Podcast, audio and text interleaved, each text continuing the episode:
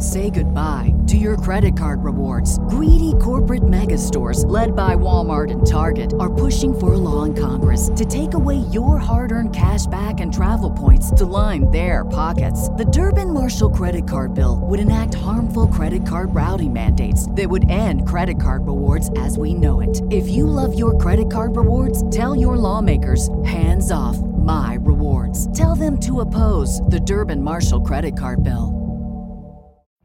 Every day, we rise, challenging ourselves to work for what we believe in. At U.S. Border Patrol, protecting our borders is more than a job, it's a calling. Agents answer the call, working together to keep our country and communities safe. If you're ready for a new mission, join U.S. Border Patrol and go beyond. Learn more at cbp.gov/careers.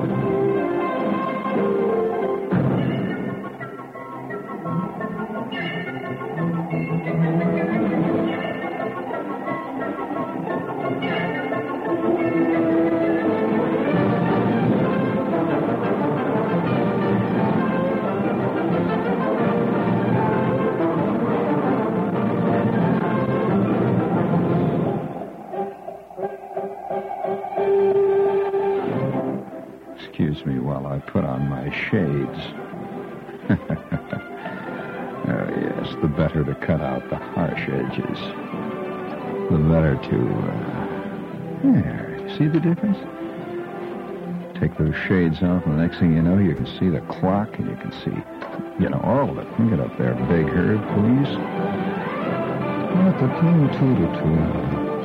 Hmm, well, the following program we thought we'd give you this disclaimer is an exceedingly bad taste and quite possibly will bore the, well, it'll just bore you very badly. So we suggest, I mean, you know, being the kind of person you are, I mean, Scarlatti and all that, you know. Oh, listen, uh, before we begin, it's, you know, after all this Monday night, and uh, we would like to, uh, uh we have a strong wind. Any of you ex-GIs out there, you may be interested in this. Uh, Oh, I don't suppose there's any ex-GI types out there. Hello, Test. Hello. Oh, I see. Hello. There. We had the wrong thing plugged in. No wonder. For crying out loud. What was I getting? Doesn't make any difference. It wasn't me. I think it was the Armed Forces Network or something. but that, nevertheless, uh, uh, for any ex-GIs we have out there, we have a very significant thing here tonight on this Monday. You know, over the weekend, all kinds of uh, things slip and slide and uh, begin to slip down. Like the other night, I'm listening to. Uh, I'm driving up and way up in uh, up in uh, Montauk, up near there. Seeing you get all these stations from places like Bridgeport and that, and oh boy. Uh, when you get way out, have you ever driven all the way out to the end of Montauk? All the way to the very end. You know, that's the furthest, most eastern point of the United States, you know. Yeah. And uh, it gets uh, well. That's it. You drive out there, and there's nothing but water there, man. You, if you step off of Montauk and start walking, your hat is going to float, and the next place you're going to hit is going to be someplace like Madrid, Spain, or yeah, I think it is Madrid. If you went straight across, it's uh, it's Spain. It's not England, you know. And you see that those evil, cold, miserable-looking waves coming in, and nothing is sadder than an East Coast uh, surfer I mean, those little bitty waves, you know, these guys are jumping on these little tiny waves, you know, and, and they're nasty, mean waves. You see, they're not, they're not surfer waves, you see.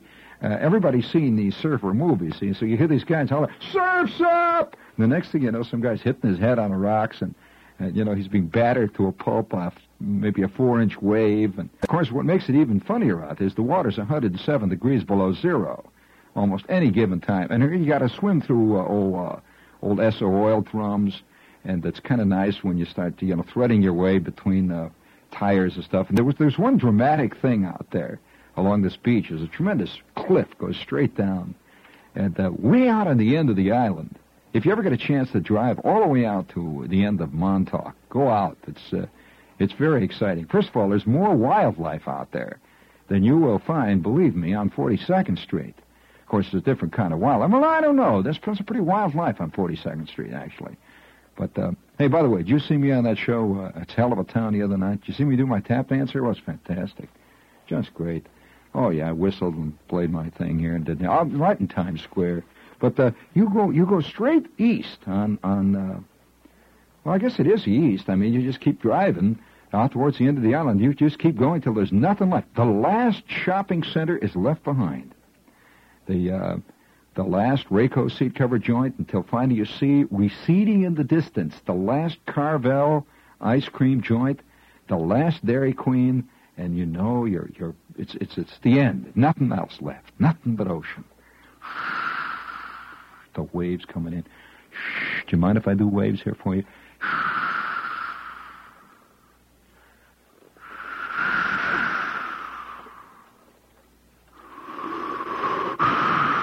That's not bad, is it?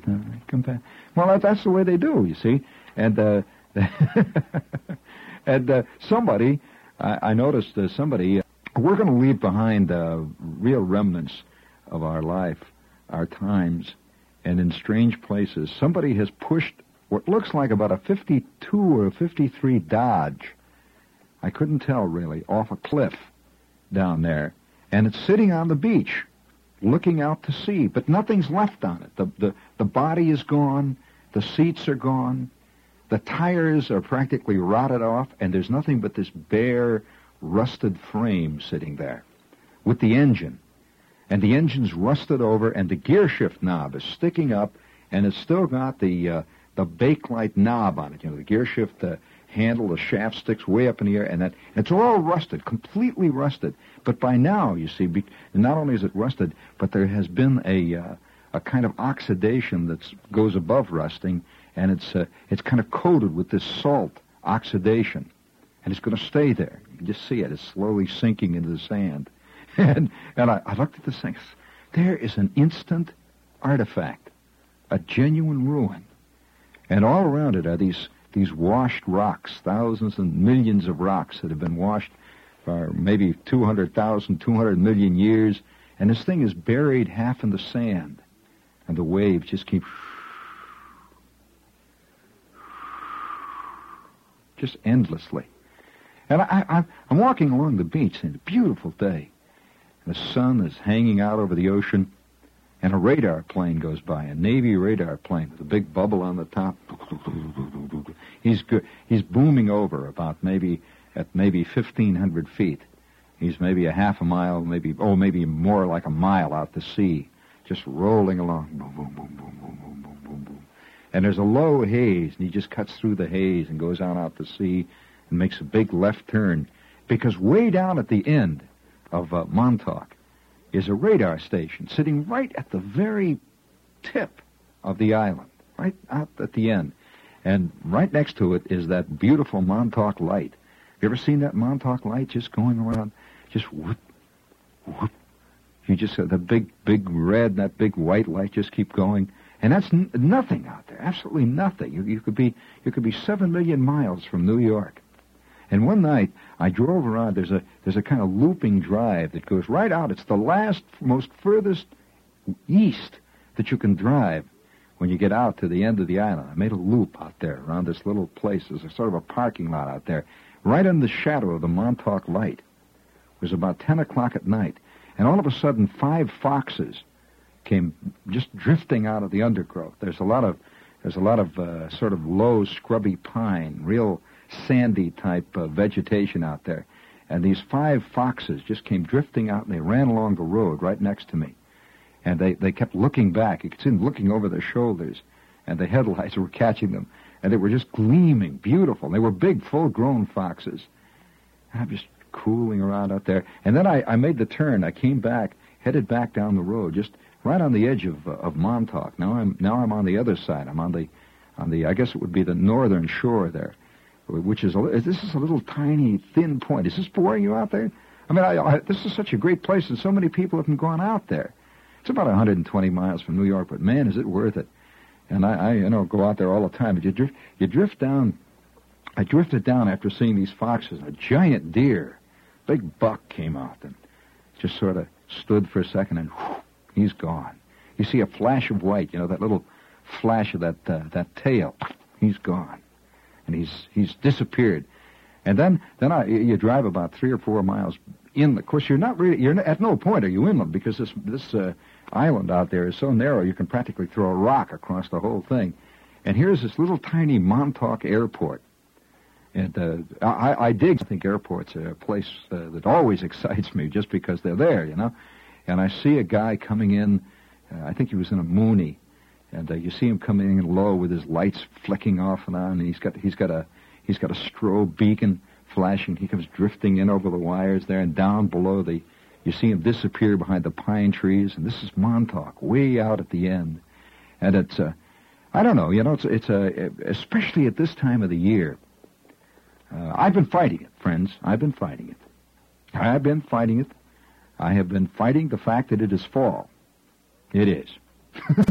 Boy, you get out at Montauk and you know it is fall. Uh, all of a sudden, uh, the temperature must drop 20 degrees. And I was I was listening to a football game that kept fading in and out, and it was it sounded like it was uh, it sounded like it was being announced by a 12 year old kid. And at first, I thought I was listening to a junior high school game being played somewhere off across the Sound. And it turns out it's the University of Bridgeport is playing what? Was it Northeastern? Is there a, is there a Northeastern? And they were battling it out, and you could hear the crowd. You hear about three guys. You hear, oh, wow, wow. And then it disappears. Have you ever listened to little stations when they're doing the, the game? You hear a hum, a heavy hum on the line. Give me a real hum, Herb. You can give me a hum, see? Big hum comes on the line, you know. Just just pull the gain up. It's like this all the time. Yeah, he's got a real bad hum. And then he'd say, uh, there goes uh, Robert Chinatic. He's uh, drifting back to the uh, five-yard line. It's a kick. It's uh, down to the 34-yard uh, line and uh, number 62 uh, had the ball and he fell down. And it's now on the 36 yard line of, of UB. It's certainly an exciting game here. It's an exciting game, and it's going right down to the wire. There's a big cheer going up over on the northeastern side of the uh, stands now. We have a big crowd here tonight. Uh, Charlie, would you say, uh, well, I'd say about that too. And uh, now they're up in formation, and uh, it's uh, it's Koznatsky. He's uh, fading back, and uh, he dropped the ball. It's uh, they're rolling around, and it's uh, number twelve. I believe it's number twelve on uh, Northeastern recovered. That's uh, uh, Watanabe, number twelve. No, it's number uh, number sixteen. He's getting up now, and uh, Oh, there's a flag on the play, or somebody dropped something, and uh, it was great. I was listening to this. Uh, the way it was, you know. And I'm I'm way out in, in in nothing. There's nothing but blackness on all sides of me. Nothing. There's just nothing out there. And I know that off Montauk, you know, I, I look out to that that water out there, and I know that not too many miles off Montauk. In fact, I think it's just a couple of miles. There's a World War I German submarine that's lying in the water there. And it's, uh, in fact, a friend of mine dove on it one day who was a professional diver for some geodetic survey or they're just laying out there. And also, there's, there's about five uh, big aircraft engines. They recovered one here a couple of years ago. A DC-6 went in just off Montauk. It's out there in that deep water. And of course, just past Montauk is one of the great shark areas of the world. There are more sharks, man, I'll tell you.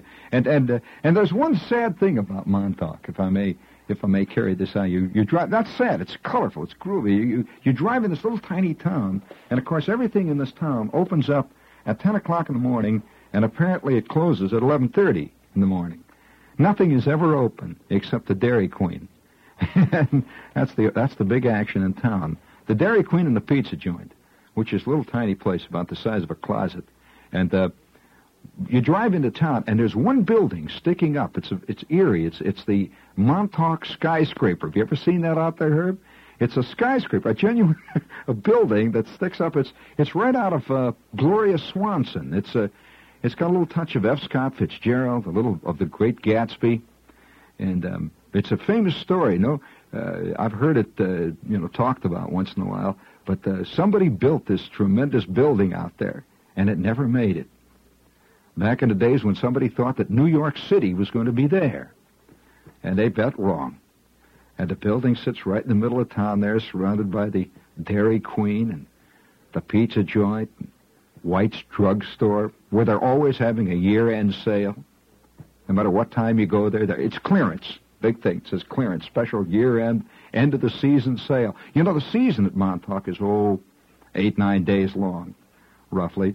But uh, I, I uh, just thought, you know, driving past the radar station, you could see that big dish going round and round and round out there. These guys are stationed out there. And if you if you drive past quietly and turn off your engine and coast a bit, you can hear the sound of this big big radar installation. You can hear the, the radar hum. You just hear it and you hear boom boom boom boom boom boom boom. The generators going out there. And for those of you who are ex-GIs who might be interested in this, I, I am. And by the way, the reason I'm feeling a, a little bit introspective, it isn't every day that a guy gets a letter from Kathmandu, Nepal. Yeah, you know, all these guys around the station, you know, getting letters from Staten Island and Queens. The, here's a letter from uh, Tej Jamal Kichapakari, Kathmandu, Nepal. One of our listeners. And all he writes in it, it's he's one of the spies, see, and this has got a Nepalese stamp beautiful shot of the uh, Himalayas. And in fact, it looks like a shot of the hump, actually. It looks like one of the planes flying over the hump. Anyway, uh, he, he just sends his little note in it. And it, uh, just a little scrawled note. It says, I'm still running. One of the listeners. Kathmandu, Nepal. I thought, oh, man. We're all running, man. You ain't alone. And uh, I guess I guess going out, you know, it's fall, and going out to the end of the island like that, and uh, seeing this, and just just being there, it's uh, you you get the, you get a tremendous sense of winter sneaking up. You just can't help it. And did you know that uh, that some of the best shark uh, grounds in the world are just off Montauk? Just off, just right off the end there. They go out and they fish for these giant sharks and uh, this is big time fishing. And so I came drifting back down that little road past the airport. I saw that little Mooney coming in over the over these green evergreens, and uh, drove in towards uh, one of the best campgrounds in the country, by the way, Hither Hills. And uh, this this is a uh, no, it's it's there, and you you hear the sound of that radar station. And then I, I thought of this note that I read in the paper. For those of you who are interested, I just received a bulletin from the uh, from the Pentagon. This, I know you're interested if you're an ex-GI. Listen to this, Washington Pentagon. A menu item, remembered, if not hallowed, by every soldier and every veteran who ever was in the U.S. Armed Forces, will be missing from chow lines next year. Guess what they're eliminating from the mess hall, friends? Well, they don't call it what it's really called. It says word has come down from the Pentagon that chipped beef stew is out. The high-level ruling putting chipped beef stew in the military memory bin with hardtack resulted from two factors. One, soldiers didn't like it. Now they're discovering. and get this one, it costs too much to prepare. Listen to this quote, and here's a typical Army, uh, typical Army statement. Uh, there has been a uh, reduced uh, demand for chip beef, as the military is wont to call the gooey concoction, over the years because of uh, an increased preference by servicemen for meats in ground form. It's an actual quote from an official spokesman. Boy, isn't that a goggledy-doop. I never heard it once called, uh, called beef stew in the Army, friends. Had another name. And, uh, oh, yeah, it really did. You, you don't know the other name, Herb? You mean you've never seen SOS on the menu? You haven't? Well, you have encountered it if you have not encountered it by that name. Probably your Aunt Clara calls it something else. But every GI I knew called it uh, something else. And, quote, Navy Captain James Warren, head of the Food Service Directorate, put it, and we quote, chip beef stew was just too expensive for what we were getting out of it. Yeah, they were all pouring it in the uh, in that big can in the end when you walk through the mess hall. and so, you know, it's it's about time, I think, that uh, uh, but that's uh, I, I knew guys that got hooked on it. You know, the thing about Army food is like anything else. You know, you get used to it. Sure, you know, you you drive your car. You got this clunker car you got out there, you know, and, and you're driving it, and it's got a steady pull to the left. Every time you put the brakes on, the brakes squeal, and it's got that clunking sound in the back all the time. What sounds like something's uh, somebody hit a bicycle in the trunk or something. No matter what you do to it, you kind of get used to this. And ultimately, that becomes part of your total psyche, just like people who learn, you know, people who have a limp, they learn to walk with it and they learn to work with it. Guys who have bad that eyes or something, they learn to work with this. And uh, in the Army, we used to look forward. In a, in a way, I guess it's masochism, chip beef. At the, uh, I remember one time standing in a long, long line of guys. The, the one great memory I have of chip beef, and I'm not going to, you know, I, you know what it's called. Uh, it's SOS. It, we, Great long line of guys. It's hot. Oh, boy, was it hot. You know, it was always hot. Company K was always in places where it was either like 110 degrees or 5 below zero. And it's now 110. And we are waiting in a line. And it's uh, maybe 5, 6 o'clock at night. And so thirsty and smelly. Everybody has been caking salt on their fatigues and just waiting in line for the mess hall to open up. And way at the top of the line, of course, there's always about six chow hounds that are always at the front of every line. One of them was Gasser. He was always the first guy in line. Six feet nine, and uh, he had a lot to feed, so he was always first in line. So Gasser's up there looking in the, through the screen. See, I remember peering at the screen, trying to see what they got in there. And all of a sudden he turned. Just one little moment. I remember so clearly, like it's etched on my my my psyche. Everybody's standing in line. They're kind of quiet. The Guys are just sort of thing from one foot to the other. Once in a while, somebody goes over and drinks from the Lister bag. We had this Lister bag. It's a, a canvas bag. It looks like the bottom of a cow.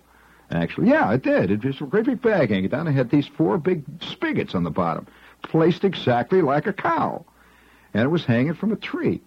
And they'd fill this stuff up with water. You see, or yeah, it was kind of water. And uh, they put these tablets in it, about 16,000 chlorine tablets in it, and other kinds of tablets which they claim were good for us and would prevent us from getting unhappy in the service. And so they put all this uh, stuff in the water, and you go over there. and It was supposed to get cool. See, and the guys, once in a while, a guy, by sheer desperation, he'd be driven to drinking it. And he'd run over and he'd put his mouth around this thing, and he's down on his knees, sucking at the Lister bag. Then he gets, gets up and runs back. And it's hot. The heat is beaming down. Just, just tremendous. Everybody's quiet. And all of a sudden, for, out of, out of the blue, a tremendous attack occurred. Uh, I don't know whether you spent much time in the tropics, but there's constantly uh, a running drumfire of attacks from unseen things in the tropic. Either it's a fungus, where you get the fungus in the air. Listen, I knew guys that had. Were, I, I remember guys who, who literally were covered with so much fungus, Herb, that they were fur bearing. And uh, sure, I mean, it, it just you recover this stuff. And then when you t- you got this fur, you see it's the fungus growing out. Oh, guys used to have like moss growing on them. Yeah, moss growing up one side, and they used to turn. See, because uh, we all learned in Boy Scouts that the moss is only on the north side of the tree. Isn't that right? And so guys would find moss growing up the south side of themselves once in a while. So they would turn, you know, constantly turning themselves so that the moss was right. You couldn't get rid of it. You learned to work with it. Other guys had athlete's foot that went all the way up to their knees. Other guys had uh, my personally my my own hobby. My hobby was uh, was heat rash. And um, yeah, I used to have a fantastic uh, case of heat rash. I used to tend it like guys tend the garden. After a while, the heat rash was part of my life, and I'd just sit there and scratch the heat rash once in a while. And and when you get a particularly good scratch, and it just scratch and it's just really groovy, and the the sweat would run down my heat rash in the back, and it would burn and sting. And we're waiting in line at the mess hall.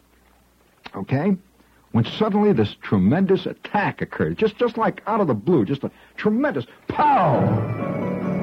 Everybody, instantly, guys are rolling on the ground and screaming and yelling. Ah, ah, hey, what the hell? Why, ah, whoa! Sacco. It was like a million tiny red-hot needles that had been heated were attacking us all over. Just and, and you could see nothing. And then, when you look very, very carefully, I don't know whether, this, whether you've ever seen any of these things, tiny, I, I guess they call them, well, they're not sand flies. They're, they're a, a type of mite, a, a sand mite, so tiny that they're smaller than the point of a pin, and they're airborne. They fly. They look like little tiny pieces of cigarette ash. So tiny you can't even believe this thing is doing what it's doing. It's a tremendous pain going up your arm. You look at this little tiny thing. It's a little bitty thing, so little, and you feel sorry for it. And you brush it off, and then there's another one. They're all over you. And so we're all standing there fighting these things, and then just like that, they're gone. Disappeared. And now the company's in an uproar again. Guys scratching and swearing and muttering. Somebody goes over and fills up his canteen from a Lister bag and comes back again. We're still waiting, you see. The chow is now a good 40 minutes late for some reason or other. And Gasser is up on the porch now. He's fought off the sand flies, and he's looking into something. When suddenly, just out of the blue, beautiful timing, Gasser turns. He's up on the up on about nine steps above us. You see, we had a, these little steps went up to the mess hall, and he's up on the, the landing. So he's looking out over us like it was like our speaking platform. And he looks out all over, over the whole crowd. Everybody's wearing his, his, his GI helmet, nothing but helmet and, uh, and uh, we had these uh, OD colored shorts, that's all, GI shoes, and dog tags. And each one of us had 17 pounds of sulfur salve and sand and mosquito bites on us. That's it. And each one of us had a pair of the most miserable, unbelievable, fantastic GI glasses you ever saw. They should be a pair of GI sunglasses that are totally opaque. Not only that, they, they, they, have this green stuff. I mean, they, they automatically made long green stripes on the side of your head. And, and, the, and the little nose pieces were not actual pads. You know how you, real glasses have pads? They had little augers or little drills that would drill right into your nose, these little pads, and you had to wear them. So we're standing out there. Everybody's so miserable. It was as close as I ever saw the company coming to an absolute total mutiny, you know. If Lieutenant Cherry had walked by that minute, I think he'd, he'd been, uh, uh, the vultures would have stripped him clean. There'd been nothing but this lieutenant's bones under the baking sun. But he knew when to stay out of the out of the way. A really good officer, really good. His his, uh, I mean, in in bad situation, one of the best things that a good officer can do is to know when to be totally gone, completely. it's it's a negative quality. And I don't know what he did. There was there were a lot of rumors where Cherry would go. Some said that he went out in back of his tent and buried himself in the sand and pretended he was at the beach. That was just rumor. I don't know. I never saw it. Others said that he disappeared and he was a mirage. Some said that he he he wasn't really there and that, that he would materialize only during time to hand out some more, you know what. But he was gone. The company's just standing by the mess hall. Gasser turns looks down over the crowd, dripping sweat into the unsmiling sands, under the baking sun, under the attacking sand fleas, the lukewarm chlorine-filled swamp water. Once in a while you could hear the hum of a rattlesnake in the middle distance, and the bark of a mating bull alligator and you could hear the fester of the malaria deep in the bones of every third man, not to mention dengue fever, 45,000 other things that they were popping out with down there.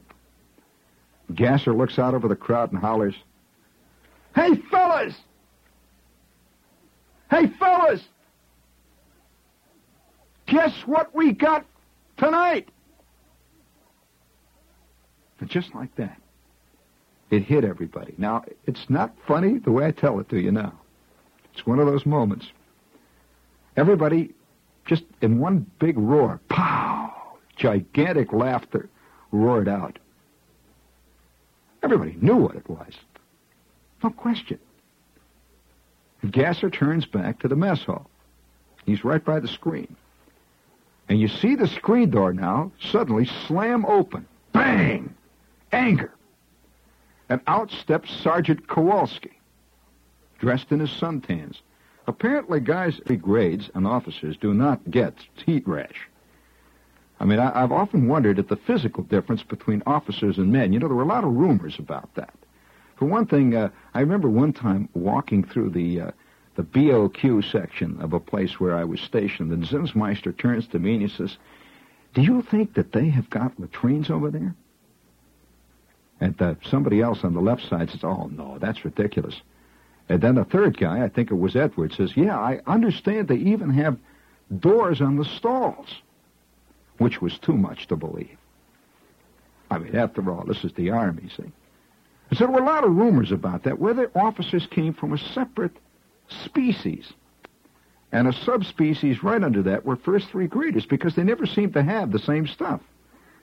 I mean, you never saw a lieutenant covered with uh, heat rash and sulfur. Oh, no, they always had these sharp suntans. You never saw them even have salt. We used to have salt with the cake all over our fatigues. And so when Gasser hollered, hey, fellas, guess what? Great roar. Fantastic laughter. Just rolled over the company. Just a tremendous. It was the first time the company had laughed in probably six months as a company. Now, why it was, I don't know. Have you ever been in, in a situation that was untenable? Untenable. But yet you tenanted it. Because you had a tenant. I mean, that's mean, there's so many untenable situations that uh, that you have to continue to tend with. I mean, is there, is there is it is there such a verb as tending? I mean, if it's untenable, obviously you should be able to tend something, but nevertheless, it was untenable for six weeks. We've been nothing, you know, heat rash, heat, nothing, alligators, mosquitoes, bugs, Lieutenant Cherry, all of it, and all of a sudden, an inane remark. It meant nothing. Hey, fellas, guess what's for supper tonight? And it hit everybody just exactly at the right place. Tremendous roar. And there, had, there one guy, Samansky, ever mentioned Samansky? One guy, Samansky, got laughing so hard that Samansky couldn't stop laughing. You know, hysterics took over. And Samansky fell over, and he's laying on the ground laughing. He's just screaming. And he's rolling around on the ground. Of course, everybody's looking at him by now. Everybody's laughing. But here's Samansky flipping and his helmet's digging up the sand. He's kicking his feet, you know, and yelling and howling. His dog tags are digging in the dirt, and he's rolling over and over, and he's covering himself with sand because he has all this sulfur salve. And he's rolling. And all of a sudden, Edwards runs over and grabs a hold of him and says, Come on, for crying out loud, Sim, cut it out. Samansky, cut it out. And he couldn't stop. And three guys took him back to the tent. And you could hear him in the distance roaring and screaming. As far as I know, he screamed and roared all night, but I was on the other side of the company area. I didn't hear it, but I did know that he screamed and roared when they took him away. This was one of those insane moments. I think everybody was half hysterical. And all the while, the great big old radar set we had, that giant monster with that huge set of dipole antennas, that giant dish, just kept rolling over and over. And we're rolling on the ground screaming because Gasser simply said, Hey, fellas, guess what's for supper tonight? Well, it's, I can't explain it. It wasn't funny. Well, that door slammed open, and another guy thought it wasn't funny, too. The door slammed open, and Kowalski comes running out, who's the first sergeant. Apparently, in the first three grades, you see, the point of breaking goes the other way. So instead of breaking by laughing, they break by flipping. So the door slams open. Pow! Ooh, is he bugged. He slammed that door open. Bang! And he stood out there with those green glasses. He wore these green Air Force ties. And everybody's quiet, except for one guy. Back in the tent, you can hear Szymanski. he is flipping back there. He's, as far as I know, out of his bird. They're pouring water on him now hit them on the head, trying to get him to stop. And Kowalski just stood out there. The heat. In his pressed suntans with these beautiful stripes. He had these stripes that lit up, so he had them all wired with neon and stuff. And he's standing out there in those green glasses. I'll always remember him. He's from Scranton, Pennsylvania. He was five feet six and a half inches tall, weighed 178 pounds. He was built like a fire plug, with feet. Sharp, he slept in his stripes. He had them tattooed on him. And he's standing out there, looking at the company. Doesn't say a word, just looks. And you could see those glasses glinting. Just looked. But the company knew it was a strange moment. It was us or them. We just stood. You could hear the flies buzzing the radar set humming. And Kowalski then steps back into the mess hall and slams the door. And then the chow line started to go through in silence. Every guy's got his tray. And there back of the the big serving hot plate, the KPs, where it's dishing out the SOS. The SOS that had made us laugh so much we almost flipped. And standing down at the end of the chow line was Kowalski with his arms folded, with the mess sergeant. And by the way, we had the only mess sergeant, I believe, in the entire U.S. Army, certainly in the U.S. Signal Corps, that cried. Our mess sergeant cried all the time.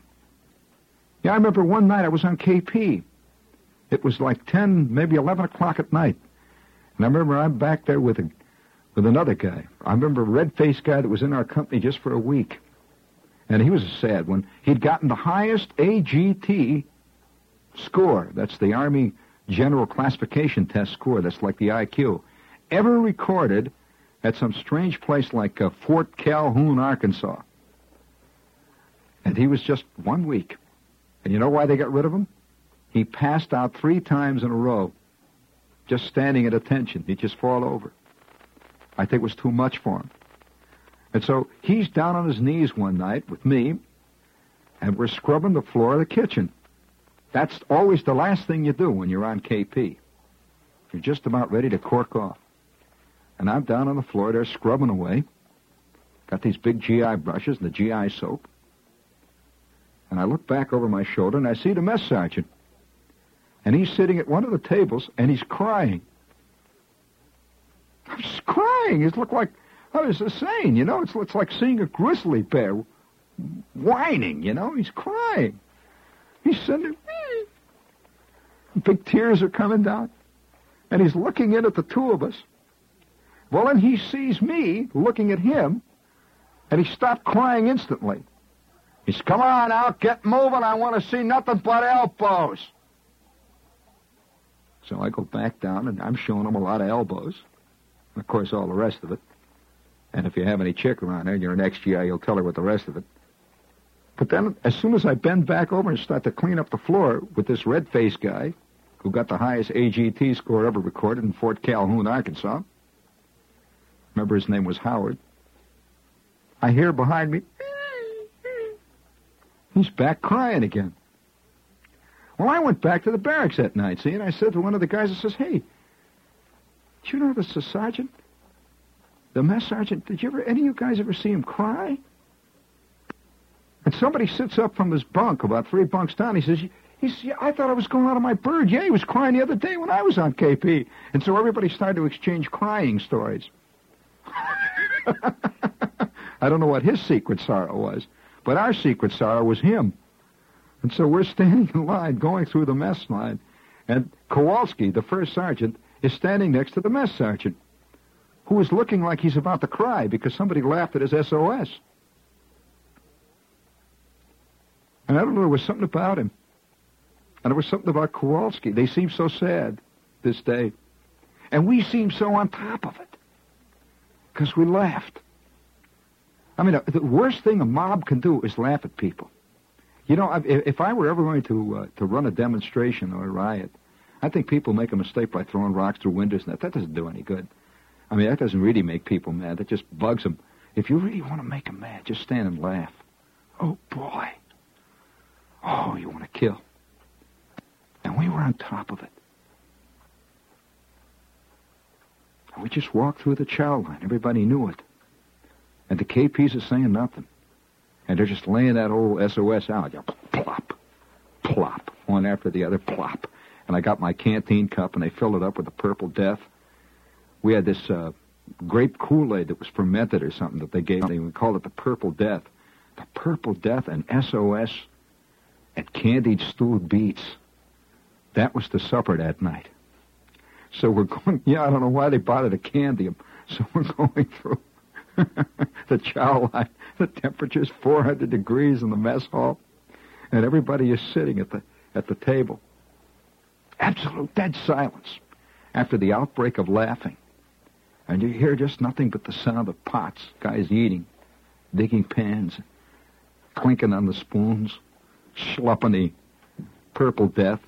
By the way, Purple Death used to be great. I used to have this Parker 51 pen, and once in a while I'd use it to write home with. You know, you just fill it up and you'd write. It was great. It was the only trouble was it was indelible. If you ever got the stuff on, you forget it. I mean, as far as I know, I've got a purple stomach now, deep inside of me from the Purple Death. And so, we just eat. And then somebody started a snicker. Just, just snicker. You know that snicker? Another one. Fifteen or twenty guys now are snickering. And Kowalski's walking up and down the middle of the aisle looking at everybody. His glasses gleaming. A couple more snickers. He'd turn, he'd whirl. You know, it's very hard to tell where a snicker comes in a mess hall. You seen prison pictures? All those guys sitting there, bending over, their fatigue, slopping down the slop, right? Well, that's the way the mess hall looks, see? And every time somebody snickered, he'd be behind he'd turn, he'd whirl. Guys are digging in, eating the SOS. And of course, we had a tradition in the company. Whenever we got SOS, nobody ever asked it. We used to pour it all in the edible garbage can. We had two two cans of garbage. One was called edible, and the other was inedible. And boy, if you were ever caught throwing SOS in the inedible garbage, which was where it belonged, in the inedible garbage can, I mean, it was worth your you know what. And so this night, everybody eats his SOS right down to the last bit. Gasser steps up and he says, Say, uh, Sergeant, is there any more, uh, a creamed chip beef? It's certainly a delicious stew you're serving tonight. And I would like some more of that delicious, uh, purple beverage that you're serving. I believe it's a, uh, a raisin beverage, isn't it? The fermented, uh, uh, Kool-Aid raisin? It's very good. And behind them comes Zinsmeister and Edwards.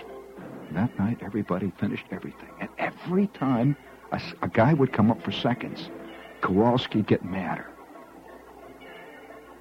We were bugging them by doing exactly what they always wanted us to do.